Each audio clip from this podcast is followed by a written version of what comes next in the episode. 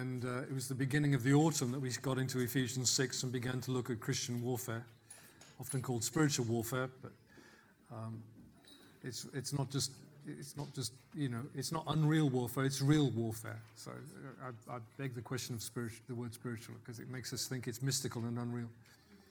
Um, and uh, we're now almost getting towards the end of uh, ephesians 6 but we have a few more weeks to go today we're looking at the last of the things that are pictured to us as armor or weapons for, of god for us to put on so that we are strong in the lord and stand in the day of evil and after that, in a week or two's time, we need to look at prayer, where there isn't a simile, a comparison given for that, but that's, it's part of the, the battle, very much part of how we uh, progress as Christians, and it completes the passage. So we're going to read scripture again together. You probably you should have memorized these scripture, these verses by now. We've gone through them week by week. Next week, uh, Jack will be preaching, by the way. Is that encouraging, Jack?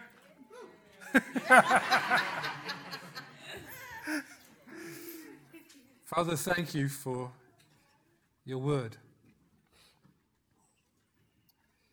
Your words give life. Your words give light.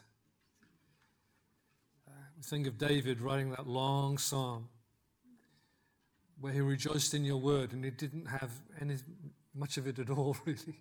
Most of it was the law, but he delighted himself in your word. Now, Lord, we have the scriptures complete, delivered to us, inspired by Holy Spirit, sealed to us by God's promises and God's authority. We open our hearts again to receive the scriptures, your word of truth. Holy Spirit, inspire us to hear, to receive today, we pray. Amen. Amen. Ephesians 6:10 Finally be strengthened by the Lord and by his vast strength. Put on the full armor of God so that you can stand against the tactics of the devil. For our battle is not against flesh and blood, but against the rulers, against the authorities, against the world powers of this darkness, against the spiritual forces of evil in the heavens. This is why you must take up the full armor of God so that you may be able to resist in the evil day. And having prepared everything, take your stand. Stand therefore. How many times does it say stand? Come on. Stand therefore with truth like a belt around your waist, righteousness like armor on your chest, your feet sandaled with readiness for the gospel of peace. In every situation, take the shield of faith, and with it you will be able to extinguish all the flaming arrows of the evil one. Take the helmet of salvation. We looked at that last week and the sword of the Spirit, which is God's word. That's our subject today. And pray at all times in the Spirit with every prayer and request. And stay alert in this with all perseverance and intercession for all the saints. Please remember these items of armor and weaponry are the armor of God because the Old Testament prophets spoke of God Himself wearing and using these items. On the one hand, as a as a judge and others as a savior, a deliverer. He put on his blessed breastplate of righteousness to bring righteousness and salvation to us. Those things, of course, were fulfilled particularly in the Lord Jesus. Uh, for a comparison here, David couldn't wear Saul's armor. It didn't fit him, it wasn't right. But we need to put on the armor of God. Remember two more things as well, please. This came to me just last night what the Bible talks about our enemies. Okay, this kind of visually puts it together. We have three main enemies internal, external, and what we might say infernal the devil. The, the flesh, the world, and the devil. Things that are in us, things that are in our godless, fallen society, human society, and things that come from the enemy, with a capital E, the devil himself. But then within the things that are in us, the Bible talks about three particular things the appetites of our body, the appetites of our right. By the way, I'm using the word appetites instead of lust because lust nowadays means just sexual. But when the Bible, old King James says lust, it means appetites. Appetites of our eyes, we see and want. Covetousness, again, sexual attraction as well. The appetites of our eyes and the pride of our heart the human heart, ego, how proud we are. What was the sin of Satan? Pride. What did he invoke in Adam and Eve? Pride. You could be like God. And so those three things all come into those things which we deal with, which are internal to us, which the Bible calls the flesh. And then the, the world and the devil are external to us, but provoke us and challenge us and come at us. Some of you are looking very down in the dumps right now. Okay. Um, we'll get there. Then the other thing to remember is this the battleground is not so much out there, it's in here. The battle takes place in our mind. In fact, contending with uh, the appetites of our body and the appetites of the eyes and, and, and, human pride is a battle that happens up here because as Christians, I'm not saying for those who are not yet Christians, as Christians, we get to choose to decide whether to follow those appetites and instincts, whether to accept the pressure from the world, whether to accept the devil's lies. We are making choices about those things. Now, that does, I didn't let you off the hook there, did I? You know, do you accept that? Yes. I'm making a choice. I may feel under pressure, but there is never a point at which I have decided to, I'll go with the pressure and I'll give in. I'll submit to it. So today we come to today's piece of armor or weaponry which we must put on and stand firm in this fight of faith. Take up the sword of the Spirit, which is the Word of God. I kind of like that picture. We've come back to it again. Take up the sword of the Spirit, which is the Word of God. The weapon of truth is Scripture. Scripture. Not just words, but the Word of God, Scripture. We need to take a minute or two again to understand something about the doctrine of Scripture. Here's a key text on that.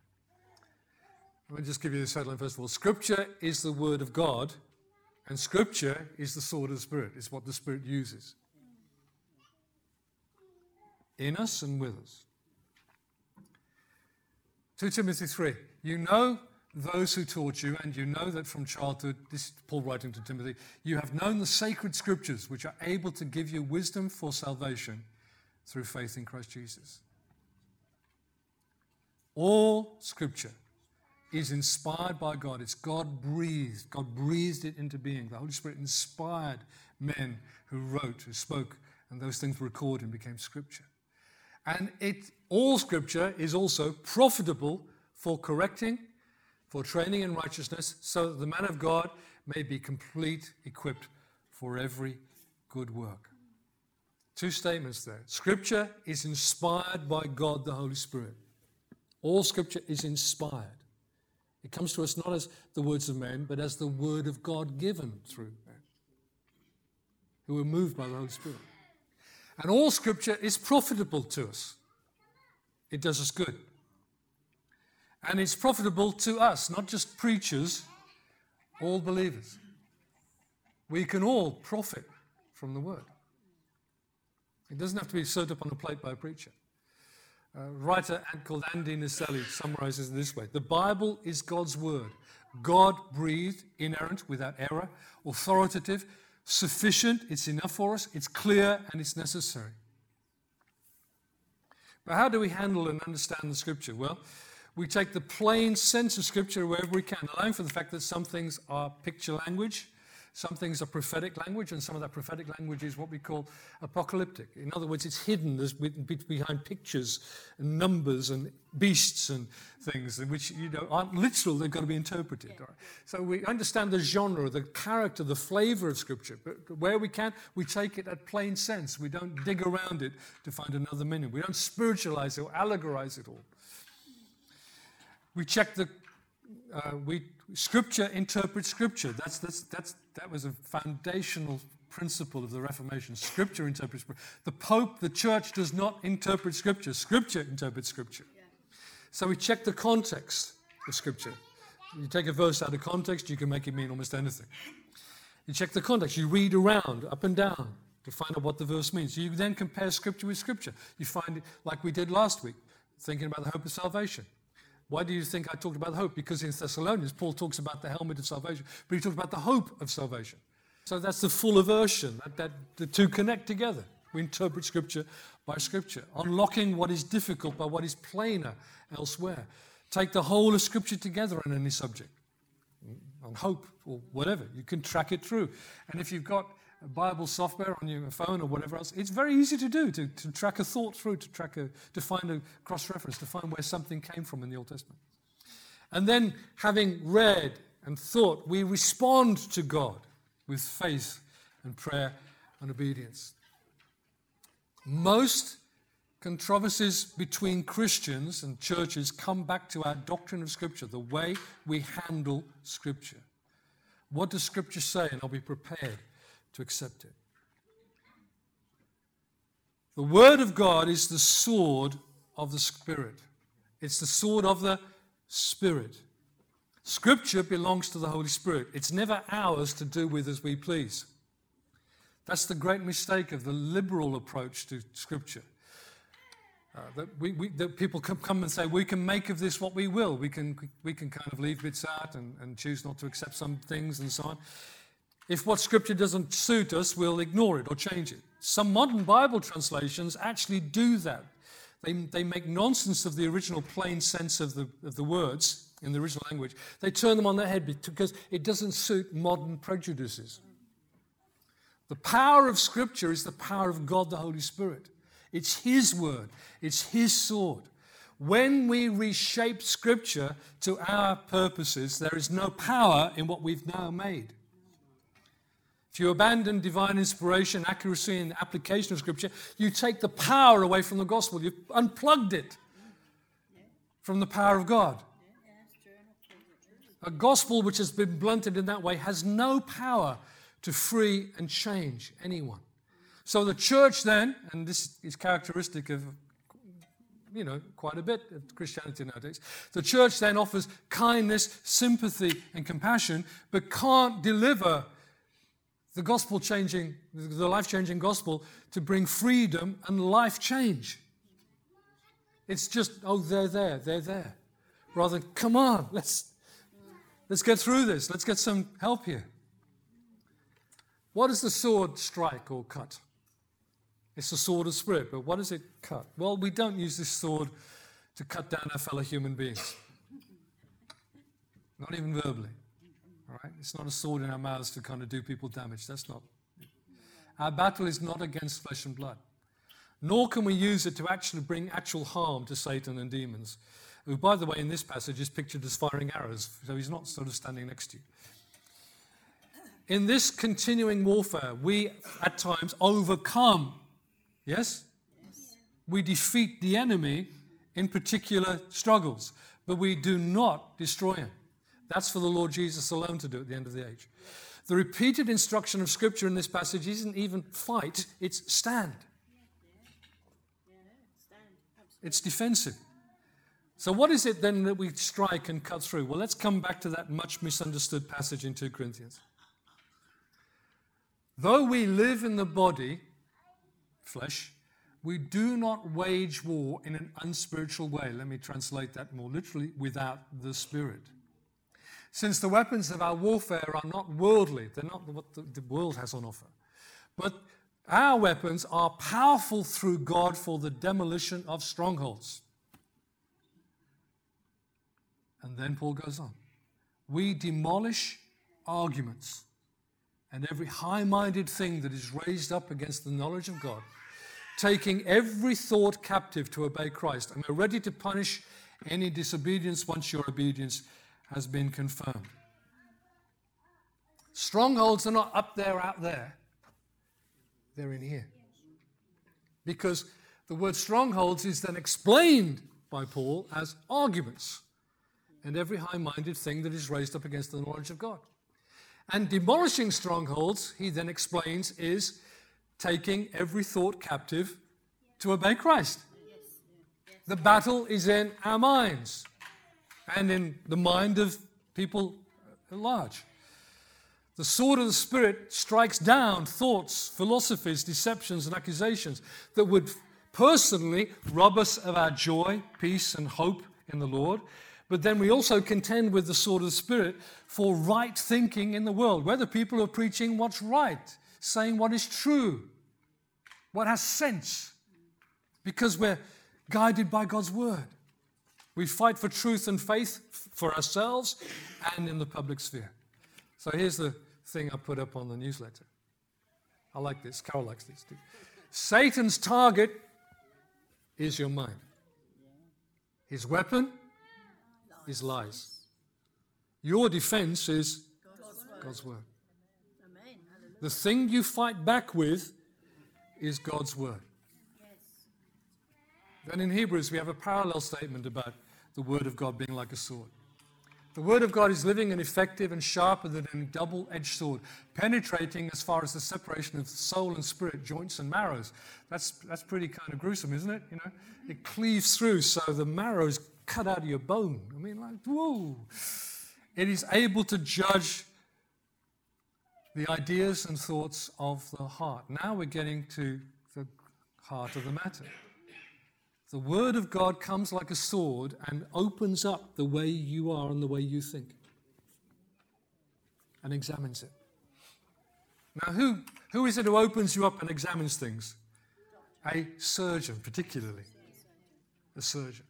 A surgeon doesn't cut you, up, cut you open because he feels like having a poke around. He's going in there to remove something which is diseased and harmful to you so that your life is improved, preserved. The Word of God is like a sword that cuts us open so we can be dealt with. That harmful things can be removed from us. See, we can put on an external show of being righteous and a Christian, attending to things that other people may, may, may see and observe. You know, we can put on a show for other people. But God sees to the very core of our being the thoughts and imaginations and intents, not just what we do or have done, but what we are considering. God sees it. So David uses this language in some of his psalms, his prayers. Lord, search me, know me, show me what's, what's wrong. Show me my hidden sins so that I can be cleansed by you. Right? It's powerful language, isn't it? Inviting the Holy Spirit to come and open us up. When thinking about our public testimony to the truth, earlier on in 2 Corinthians, jumping back there a minute. Oh, sorry, I should have finished the scripture. No creature is hidden from him, nothing in creation is hidden from him, but all things are naked and exposed to the eyes of him to whom we must give an account. There's nothing hidden from God. You can fool all the people if you want, but you can't fool God. Nothing is hidden. Jumping back in 2 Corinthians, Paul says about his life, his work. He says, We're God's servants. We commend ourselves in everything by the message of truth, by the power of God, through weapons of righteousness on the right hand and the left. What weapons were those? Paul was just uh, preaching, teaching, and living the gospel of Jesus. That, that was the weapon. The truth. Preached it, taught it, lived it. See, let's get this imagery right. Sword of the Spirit. So, you know, you think of the, the soldier with a sword in his hand, doesn't mean the Bible in her hand. Right? Carrying it around, you know. Take my Bible to church on a Sunday. Bible black suit. I'll stop being Welsh now. Um, or even on your bookshelf. The sword of the Spirit is not the fact that you've got a Bible at home. The move from picture to reality is this sword in hand picture equals Word of God in our mouth. What we are confessing of God's truth, Scripture. William Hendriksen, in his commentary, goes so far as to say we should add the word spoken to understand this. The sword of the Spirit is the spoken word of God. You think you're going too far here? Well, how did Jesus overcome the devil in the wilderness? Jesus, the true Israel in the wilderness, being tempted as Israel was, but succeeding where they failed. And the three issues were the world, the flesh, and the devil, and appealing to his appetites. So the enemies were being dealt with there by Jesus. You'll, you'll read it this week in Matthew 4, won't you? Jesus overcame the devil's twisting scripture by plain scripture. And he actually used Deuteronomy, which is where, you know, he's, the imagery is there, he's in the wilderness dealing with the devil. God says, the Word of God says. Scripture. Jesus didn't think, what can I prophesy here? What can I decree and declare? He quoted Scripture. That is the sword of Spirit. Jesus was showing us how we do it, by the way, as well as being the, the, the, the, the forerunner succeeding on our behalf there. He was also showing us how we do it. Using Scripture to defeat the accusations and deceptions. The slow of Satan was stopped by the flash of the sword of Spirit, the word of the Lord in the mouth of Jesus. So the prophecy was fulfilled uh, from Isaiah. He made my words like a sharp sword. Now, they were his words, because they, but he was using God's words. He hid me in the shadow of his hand. He made me like a sharpened arrow. He hid me in his quiver. The sword of the Spirit is His word, not just our words. Right? Not just us having a go at putting something together that sounds good. We actually use Scripture to overcome. Now, prophecy is good, but a word of prophecy from somebody in the, in the way that we prophesy in the New Testament times, the Holy Spirit inspires us to bring a word to somebody. It's good, but that is not the sword of Spirit. The sword of Spirit is Scripture, it's the Word of God. It was the privilege of the Old Testament prophets that God put His words in their mouth. They spoke as moved by the Spirit. That level of inspiration was such that comes to us as Scripture. Our prophesying does not have that level of inspiration. Scripture says, 1 Corinthians 14, we know in part and we prophesy in part. There is no Every prophecy that we utter to one another today has some mixture in it. All right? Some of it, we get, we get into it a bit. We, we add our thoughts. There's a bit of kind of blessed thinking in it rather than you know, happy thinking about it as well. And our prophesying needs to be tested by scripture and experience. See, someone may prophesy something, if it doesn't happen, they were wrong. Simple as that. We need to be big enough to say we don't get it right all the time. No prophet always gets it right because we prophesy in part. It's not as inspired as Scripture is. Let me give you another thing as well. There's a great uh, sermon on this by, oh, I've forgotten his name now, Tony Evans, I think his name is, American preacher. His words, not our words. I'll come back to that in a minute. His words, not our words. Be careful not to put your words in his mouth. And, and, the, the preacher whose CD I'm remembering says, you know, his little daughter came to him and said, Mrs. So just died. He said, Yes, she did. So, yes, yes, she's gone to be with the Lord. You said she wasn't going to die, she was going to live. Daddy, you declared it to the church. And he out of that came the sermon. His words in our mouth, not our words in his mouth. You, can't, you can't utter something and make him responsible for it happening. You need to know he said it. And where's the accurate, most accurate place to find the word of God? Scripture. Test it by Scripture. We may prophesy or declare all sorts of things, but only His word will stand the test. His word doesn't fail, but our words can and do. We prophesy in part. We're to weigh prophecies, test them, and hold on to what is good. But the prophesying of whoever, man of God, you know, man of the Spirit, is not the sword of the Spirit. To be effective in warfare, we need to get back to using Scripture itself. Don't add to it or take away from it. And by the way, the word of our testimony, you know, we, we, we often quote Revelation 12, it says, and they overcame by the blood of them and the word of their testimony. Uh, now, that's not actually telling your story there. Because the longer version of testimony in Revelation, everywhere else, comparing scripture scripture, is the testimony of Jesus. You know, You can tell your story to people, that's fine. But you know that what changes lives is his story, not your story. It's the gospel. It's the word of God.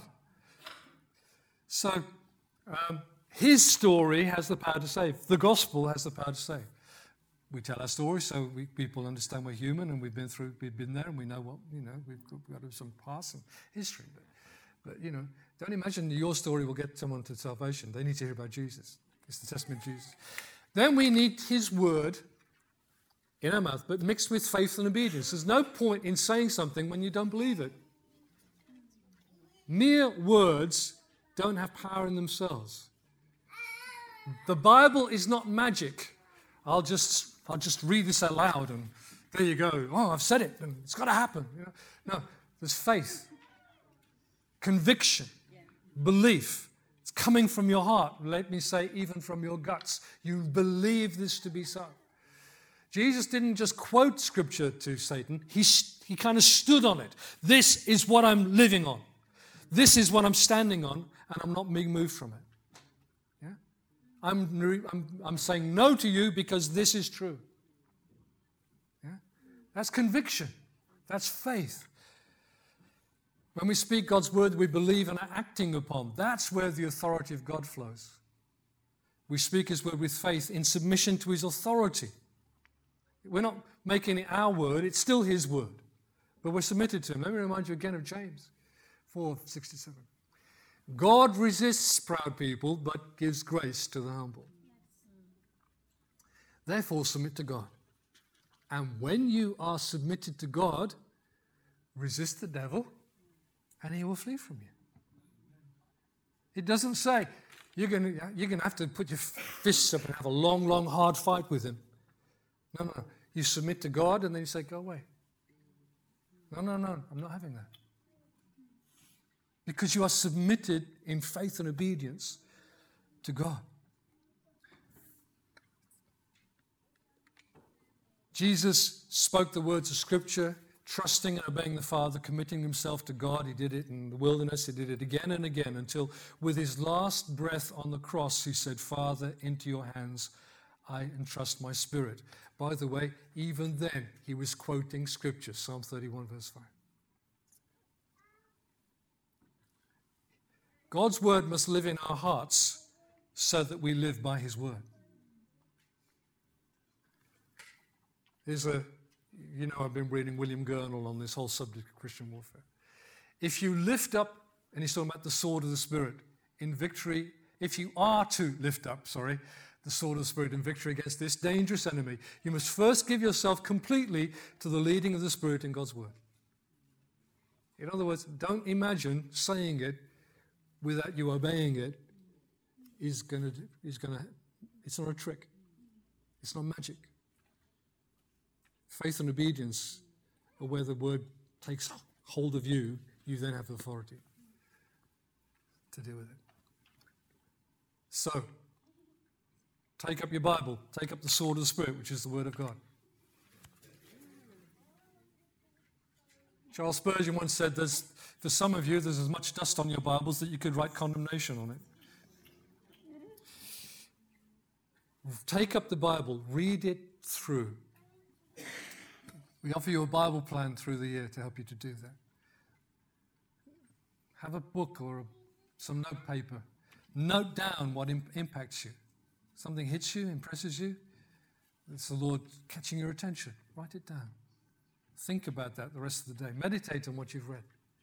Believe what it teaches you. Obey what it directs you to do. You can't separate faith and obedience. Romans starts beginning and end with a statement about the obedience of faith. It's the lifestyle that we, we enter into, obeying God through His word. Obedience of faith. And if you don't already have a daily routine of receiving God's word, whether through reading or listening to scripture as a matter of habit or discipline, you need to do it. On the back page of today's notes is a graphic, 30 minutes, and it shows how so many people, I'm American, so many people quite happily spend 30 minutes and far more doing this, this, this, and this, and this in their day. You know, by the way, if you've got a smartphone nowadays, it tells you how many hour, what your average time on the phone was last week. You know, told me this morning. Yeah. Um, Just half an hour of reading a day.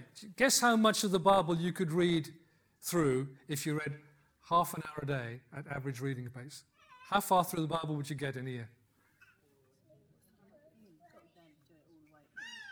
You, you can look at page 8 if you like. If you read through half an hour a day, you would read the Bible in under six months. It wouldn't take you a year. Just reading. But I'm, I'm encouraging you not just to read. In fact, we give you a Bible plan that slows it down. And it gives you 25 days of, a, month of reading so you can skip Sundays. um, because I want you to get hold of the truth, not just read it through. Relying on listening to preachers or reading someone's study notes is not enough, you know. Again, Gurnall says this the sword of the Spirit in another's hand will not defend you. The preacher says, Now you need to know what God's word says and then be speaking what you know is God's word on the matter. And specifically to deal with, with what hits you in life from the world, the flesh, and the devil at particular moments through your day. No, no, no, no, no, because I know what God says about that. That's exactly what Jesus did. And with our modern technologies, of course, you don't need to carry one of these around all day, do you? You can read scripture on screen, you can listen to it being read aloud. Scripture is more easily available to this generation than to any previous generation, with more versions and whatever else. Yet, by comparison, we generally today are less biblically literate than earlier generations. We know our Bibles less well. Therefore, when some charlatan charismatic preacher appears on the TV screen, some people can't figure it out. They think, well, I'm not sure. I don't know about that. What, what did he say? Whereas if you're versed in Scripture, you go, no, no, no, no, no. No, no, no, he's, he's off there. See, when you know the authentic, the inauthentic just has a bad smell. It just, I smell smoke. Something wrong with this. Take up scriptures so that you know the truth. You need to know the truth. J.C. Ryle says, Let us strive every year we live to become more deeply acquainted with Scripture. Um, I like this graphic. My weapon of choice.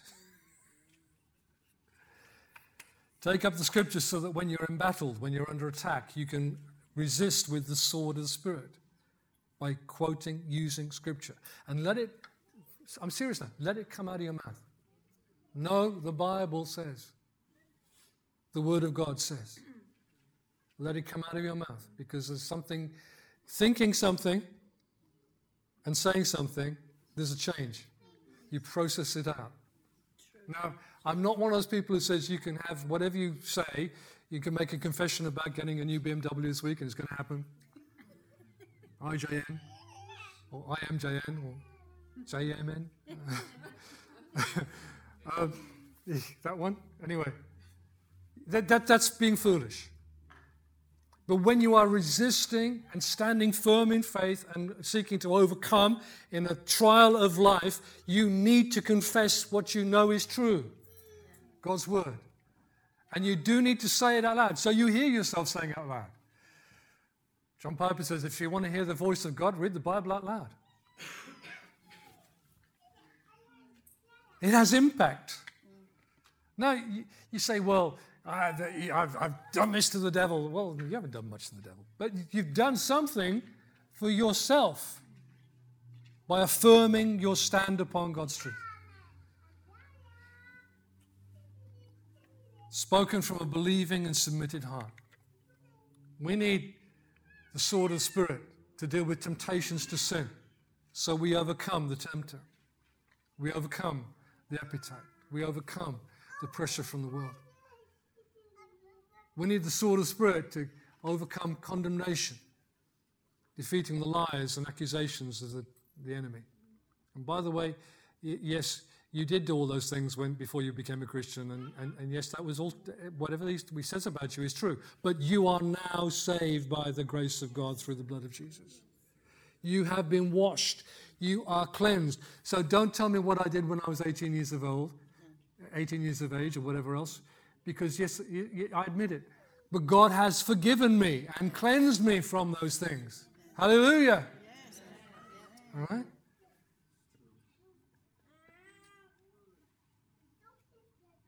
God has buried our sins.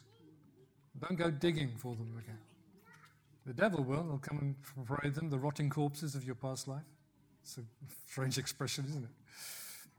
But you're dead to those things because you died with Christ and you're risen again to a new, new life in Him.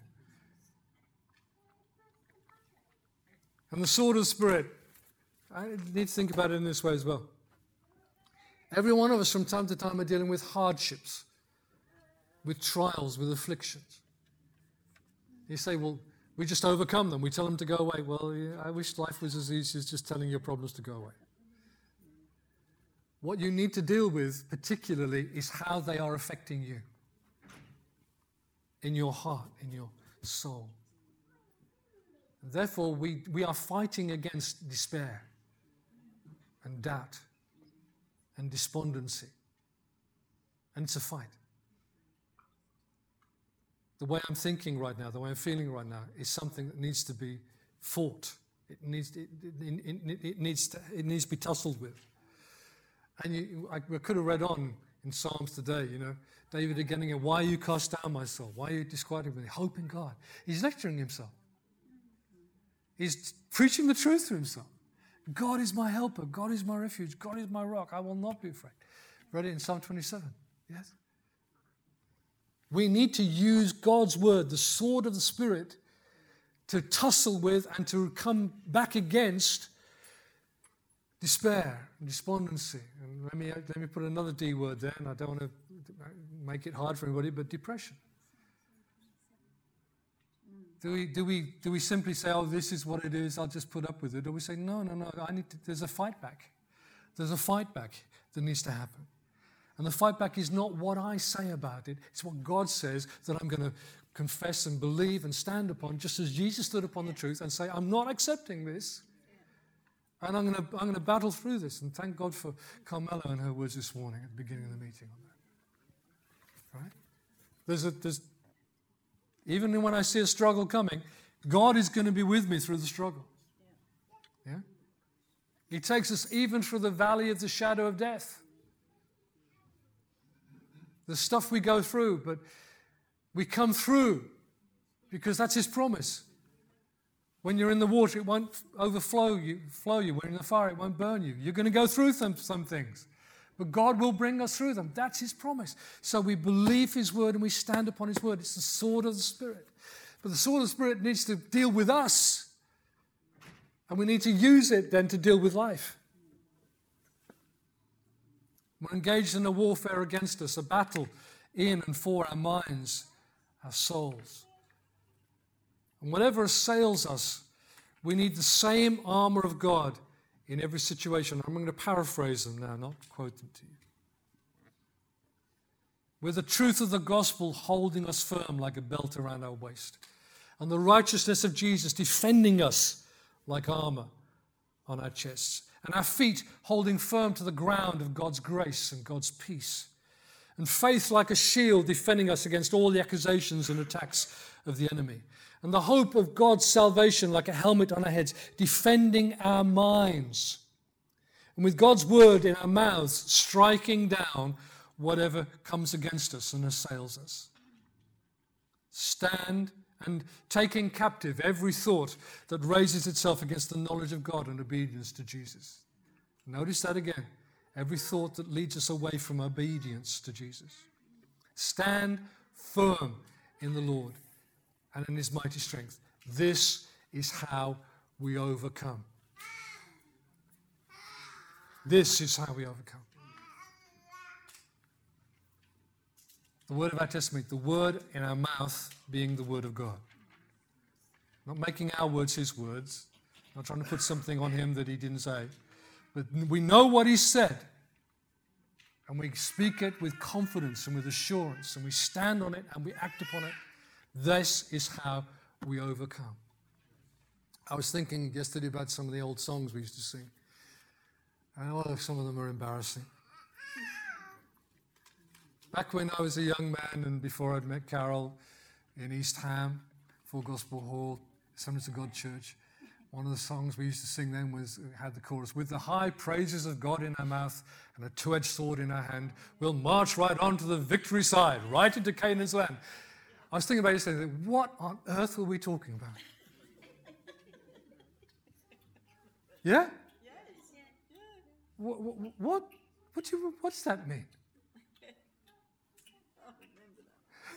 you remember that one you see I understand that kind of triumphalistic kind of thought. Do you understand what I'm saying to you? That our battle is real life. It's today. Not even tomorrow. I know tomorrow's Monday, but today. You are being attacked in some ways. You're under pressure in some ways. You're being assailed in some ways. You, you know, those enemies, there's enough of them, aren't there? There's something going on. How are we dealing with the pressures and the assail of life? with all the armor of God. But today I'm concentrating on the sword of Spirit. We are answering back. We're fighting back. One weapon, only one. Well, there's two. Well, the other one's prayer, but we'll come back to it. The one weapon we're talking about today is the sword of the Spirit, which is the Word of God. We're applying Scripture to the situation, answering back with what we know to be true from God's Word. Therefore, I say to you, make the Psalms your prayer book, your songbook. But don't be afraid to pray these kind of prayers, gutsy prayers, honest prayers. Prayers in which you, you lecture yourself even for the way for you need to you need to deal with the way you're feeling and thinking. This is how we overcome. By the blood of the Lamb who died for us, by his great sacrifice, by the new covenant which is sealed to us by his blood. When he talks about the blood of the Lamb, the blood of Jesus, there's so much wrapped up in that statement. Every good thing that comes from God comes because Christ paid for it on the cross. The atonement, the making of oneness, of reconciliation between us and God was done by Jesus, not by you or I raising a hand and making a decision or anything else. We don't reconcile ourselves to God. Christ has reconciled us to God. So the atonement, the reconciliation is all made by Him. But then as we declare from our hearts with conviction the things we know to be true. This is how we progress. This is how we take our stand. This is how we stand firm, even in the most difficult circumstances, the most ferocious attack, what Paul there calls the day of evil, the evil day. Thank God, not every day is like that, but some are. We stand firm, holding on to God's word. And the Holy Spirit, if you will read Scripture and memorize Scripture and, and think on Scripture day by day by day by day, when you need to remember God's Word, it's in there somewhere. And the Holy Spirit will bring to your remembrance what you've already heard and read.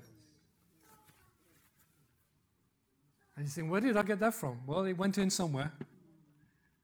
It went in somewhere. This is how we overcome. It's not actually by having a good stomp and a good shout and even a good sing.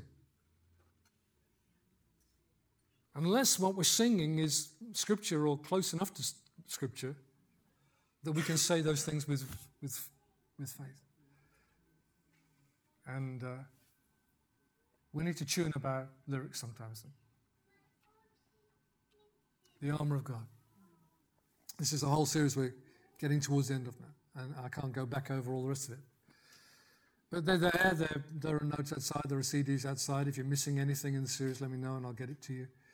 If you want to access all of them, I can give you a link to a place where I store all of these in the series on the internet, and you're welcome to go there and raid and download wherever you want. Okay, just ask me for it. It's on a, it's on a box account. And uh, it, it, it shouldn't surprise us that we are in a battle. Jesus told us we would be. But here is how we deal with it. Here is how, battle by battle, day by day, hour by hour, we can overcome. We can still be standing. God's word plays an enormous part in that. Let's pray together.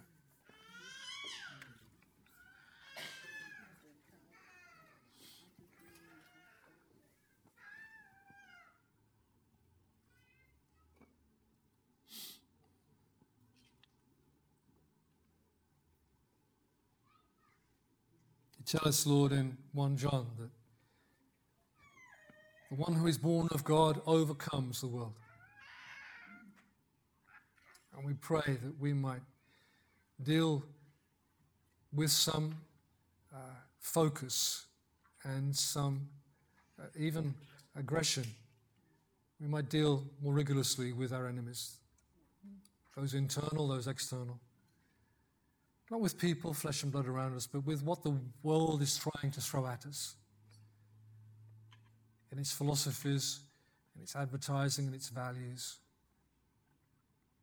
And what's thrown at us by the devil every day thoughts, doubtful thoughts, despairing thoughts, accusations, remembrances of past life, past sins. We come to you, Father, and say, strengthen our hearts, strengthen our minds. Help us to acknowledge, Lord, that we need to take up your armor and take up a defensive stance so that we stand and we're not overcome by these things. Thank you that your word is so powerful. One scripture can defeat hours of arguments, days of pressure. One word from you. So we live, as Jesus said, by every word that proceeds from the mouth of God. I pray that we will have a hunger in our hearts to find more of your help through your word, accessing it in whatever way we can, whatever way works best for us reading, listening, so that we are soaked in truth and we live and walk by your truth, which is, as we heard earlier, a light to our feet, a lamp to our path.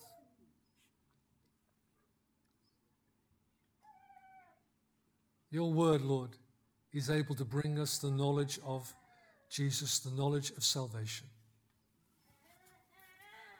Thank you that you can deliver us from our past. You can forgive us for all our sins. Let me just stop there for a moment and say, you may not yet be a Christian.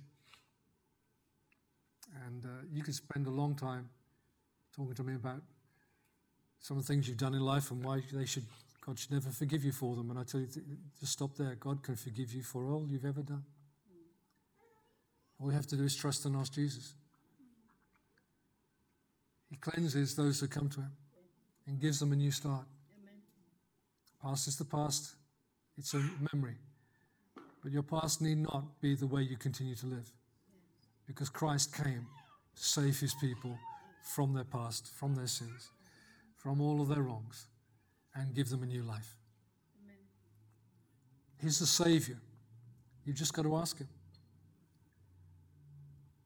Maybe you'd like to pray a prayer right now that asks Him into your life, into your inner person, to come and change you, to come and cleanse you, to come and bring you more understanding of what it is to be a Christian and to know Him and follow Him.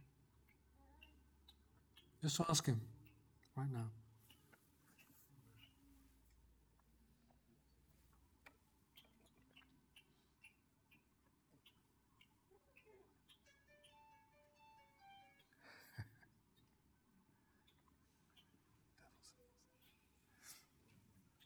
And if you've prayed that prayer, talk to somebody.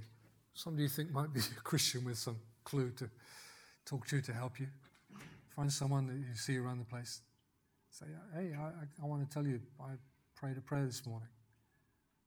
We'd be glad to talk to you about that. For all of us, Lord, we pray, strengthen us by your word.